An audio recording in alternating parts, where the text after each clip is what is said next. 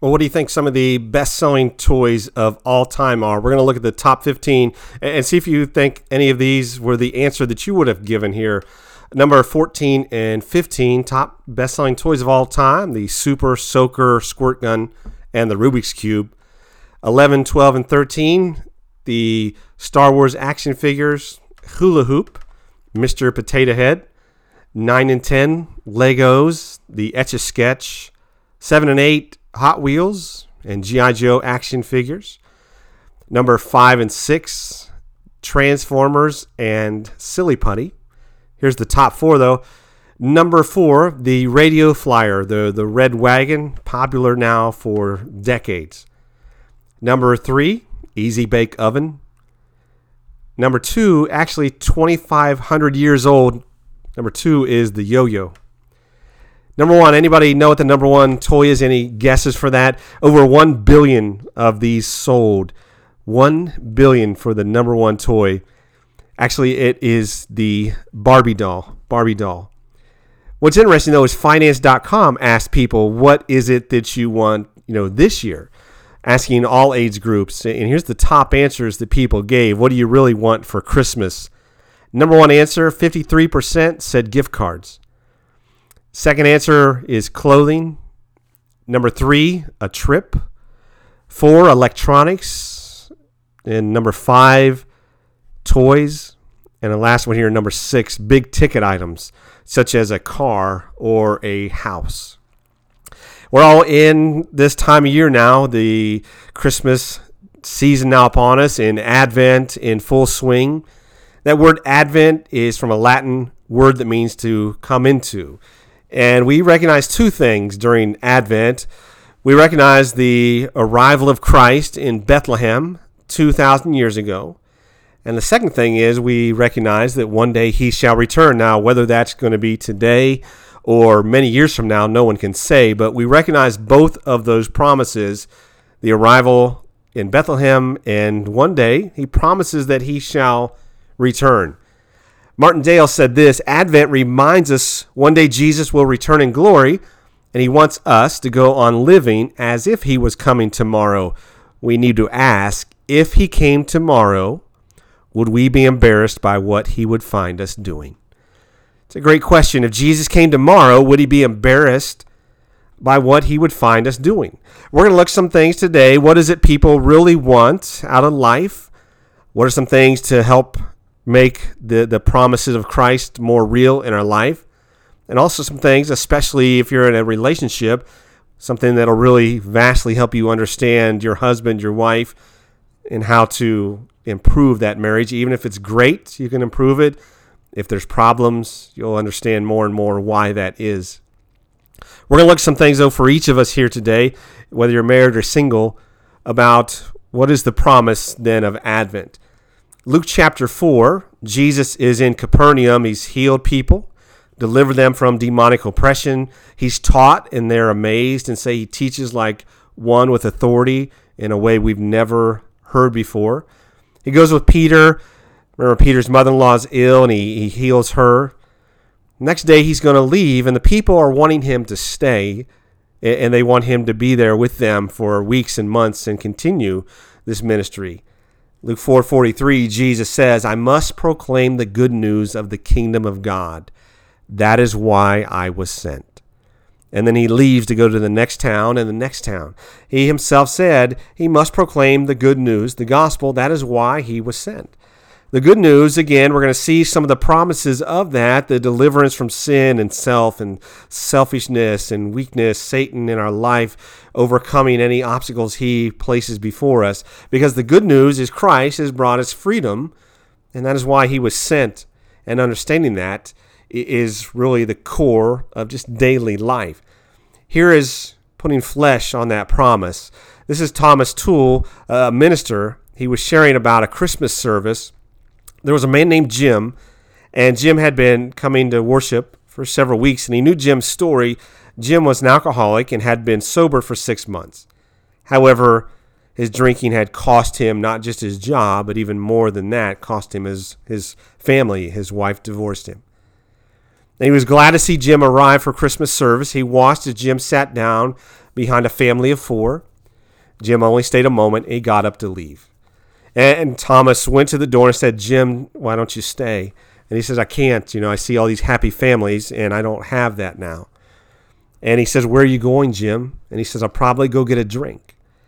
He says, Jim, why don't you call your sponsor? And he says, My sponsor's out of town, and there's nobody that can help me.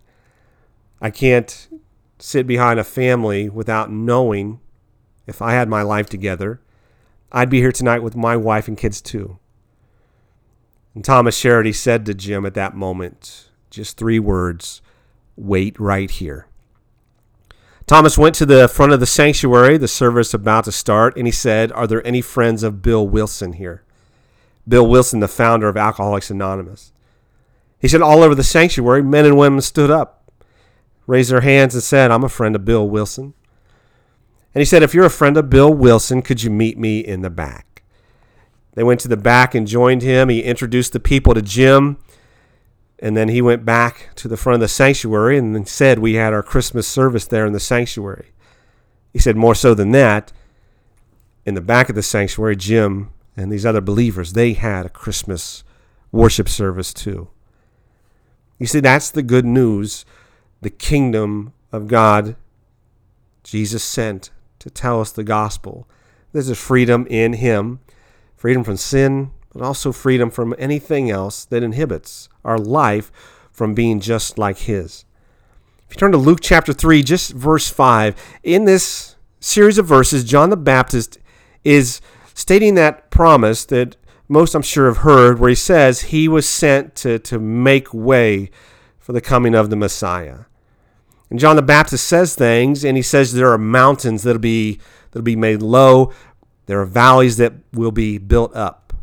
And then in Luke 3 5, he says, The crooked things shall be made straight. All of these have an understanding in that culture that people would have recognized. You see, the literal picture being painted there described the physical work of preparing roads to make them fit for a king to travel over. The figurative sense, though, is the internal wrestling match, the spiritual wrestling match, the repentance often needed as we give our hearts to Christ. And so when John the Baptist says, The crooked things shall be made straight, we can all stop and say, What are the crooked things in my life? You think about a crooked road, they were straightening out those roads to make them easier to travel over. Crooked roads, in a spiritual sense, are those things that divert our attention from Christ and separate us further from Him. And He says He'll make those roads straight. Sin will be cleansed from our life. But we're also to partner with Him in that, in making crooked things straight. You know, if we've been dishonest, to, to turn from that and begin to be honest.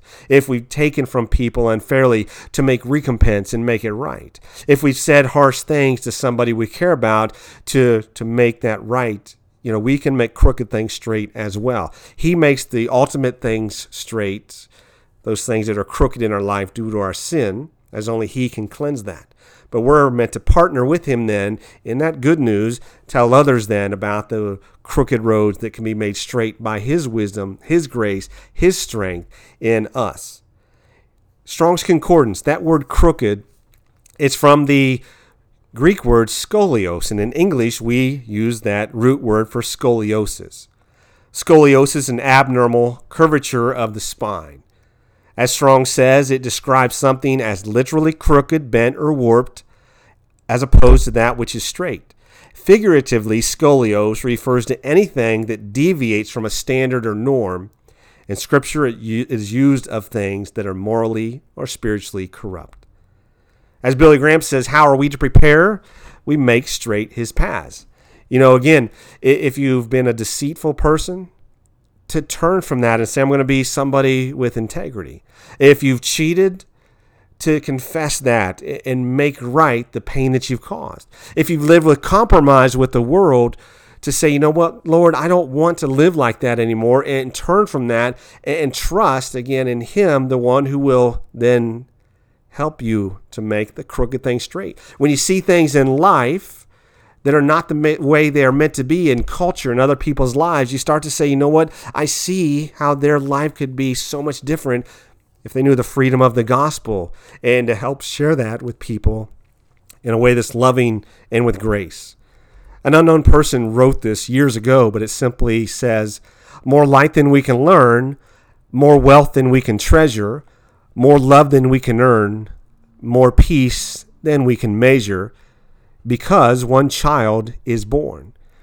That's the promise of Advent. That's the promise of daily life that Christ enters in and makes the crooked thing straight. And then once we're free, we can cooperate with Him and help make some crooked things straight. I'll give you some tools here in, in just a moment that, again, if you're in a relationship, to apply these and, and see things radically be changed, it'll help you understand that person in the mirror. It'll help you understand your spouse, your own family. And again, we'll see that here in a moment, but let's consider this one child that was born. One of the most beautiful illustrations of that is the true story of the peace child as shared and experienced by Don and Carol Richardson. They were missionaries in New Guinea to the Sawi tribes, and these events took place in the 1960s. They wanted to they wanted to evangelize these tribes, and at the time the Sawi tribes were at war with each other and they were cannibals. And in the end, the efforts that the Richardsons gave to these people seemed to not have any impact. And after the 15th war between these tribes, Don and Carol told the people they give up. And they were leaving. They said they were leaving the next day. And what happened is the tribal leaders pled with them to stay. And they said, We will make peace permanent when the sun comes up. And Don and Carol Richardson shared they, they were very skeptical. They had just watched these people fight year in and year out. They went to bed. They woke up the next day. They had no idea what they were about to witness. They didn't know their lives were about to be radically changed. They were about to see something amazing. They went out their door, and on both sides of this field, the warring tribes had gathered outside their home. There was silence for several minutes, and the Richardson said suddenly there was a scream to the right. And a man with an infant and his weeping wife in tow crossed to the opposite side and gave the other tribe this baby. He stated, I plead the peace child. Minutes later, the scene repeated itself from the other side. Another father, another infant, another weeping mother. And this man said, I plead the peace child. The leaders then approached the Richardsons and they explained to them as long as our children are living in one another's tribes, there will be peace among us. And the Richardsons saw this and they said, This is what we've been telling you the gospel is all these years. This is the promise we've been sharing that there was an infant, a king that was born to reconcile us to the Father. And then the people said, Now we understand what the gospel is. And the people gave their lives to Christ one by one, understanding that the child in the manger also brought us peace. Gave his life that we might no longer be at odds with God, no longer separated by sin and death, and as Christ gave our lives, gave his life for ours, the just for the unjust, the righteous for the sinner, that's the promise. The Richardson went on to say a few years passed and Christmas arrived. One of the leaders wanted to share the message that day. He turned to Isaiah and read, Unto us a child is born, unto us a son is given. A few years ago, on the 15th anniversary of this event, a journalist actually went to New Guinea, skeptical himself. What he found was the people were still at peace and they were still following Christ, the miracle of what takes place when we embrace and understand the good news is he must preach it, he preached it, he lived it, and he promises now he'll make the crooked thing straight. So, what do people really want for Christmas? I've shared many principles and, and learn all the time. Again, mentors like Tony Robbins, Cloé Madanes, John Rogier. What is it people really want for Christmas? They they want on a daily basis. Summarizing from some of the people I've learned for. Here's what people really want. What a person did not receive as a child, that is what they will long for their entire life. What a person did not receive as a child, that is what they will long for their entire life. You want to you want to know why husbands and wives argue and it never seems to get anywhere because you're aiming at the wrong target. If you're trying to meet the wrong need, not understanding what is really at the core of somebody's heart, you won't find answers. You see, if somebody received no acceptance as a child. They are craving somebody to come along and give them unconditional love. If somebody else received no attention as a child, they're craving somebody who will simply notice them and listen to them and say, I give you my heart. If somebody else they grew up in love was scarce in their household and they didn't ever receive it in a, in a real deep way, they're going to be desperate for love like a person is desperate for oxygen in their lungs. You see what a person did not receive if you look into the mirror, if you look at your partner, or you simply can ask them and say, you know, what is it that you did not receive? That's what that person's longing for. And when they receive that gift, you see, that's what people really want at the core. And that's the gift that will continue to bring joy and fulfillment. Here's a simple prayer you and I can share on a daily basis. John Rogier said again, pray this prayer the next 10 days. Maybe you don't have all the answers. None of us do, of course, but you maybe think, you know, how do I help make crooked things straight? Here's a simple prayer. Next 10 days, just pray, God, I want to help people with the ability that I have. God, I want to help people with the ability that I have and allow Him to bring people into your life, knowing the things you can speak to them. That's the promise. Again, He came to share the gospel, the good news, as Jesus said. That is why He was sent. Let me close here with something sharing from a gentleman named Wayne Lawson. Not everybody enjoys the holiday seasons and that may be some here today, and that's very understandable.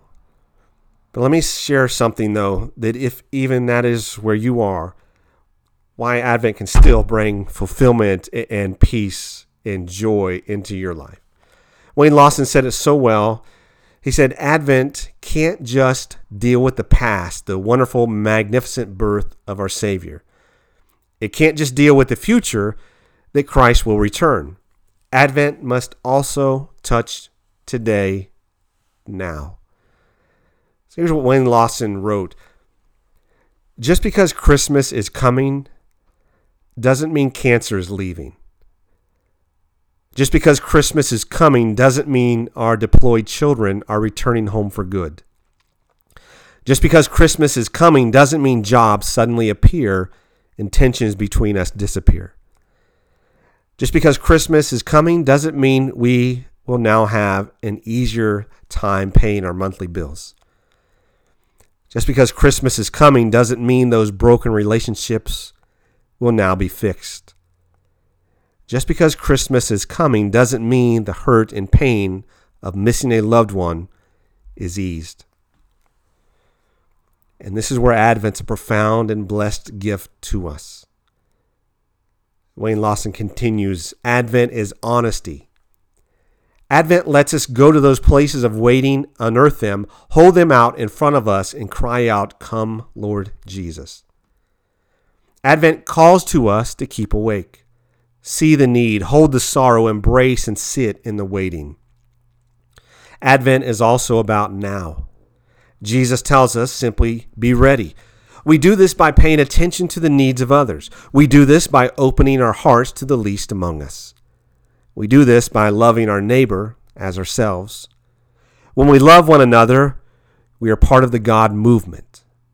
That's what Jesus wants us to be ready to see. when we are bold enough to believe and embody the essence of Emmanuel, God with us. When we are bold enough to believe and embody the essence of God among us. When we are bold enough to believe and embody the essence of God for us. This is the message of Advent.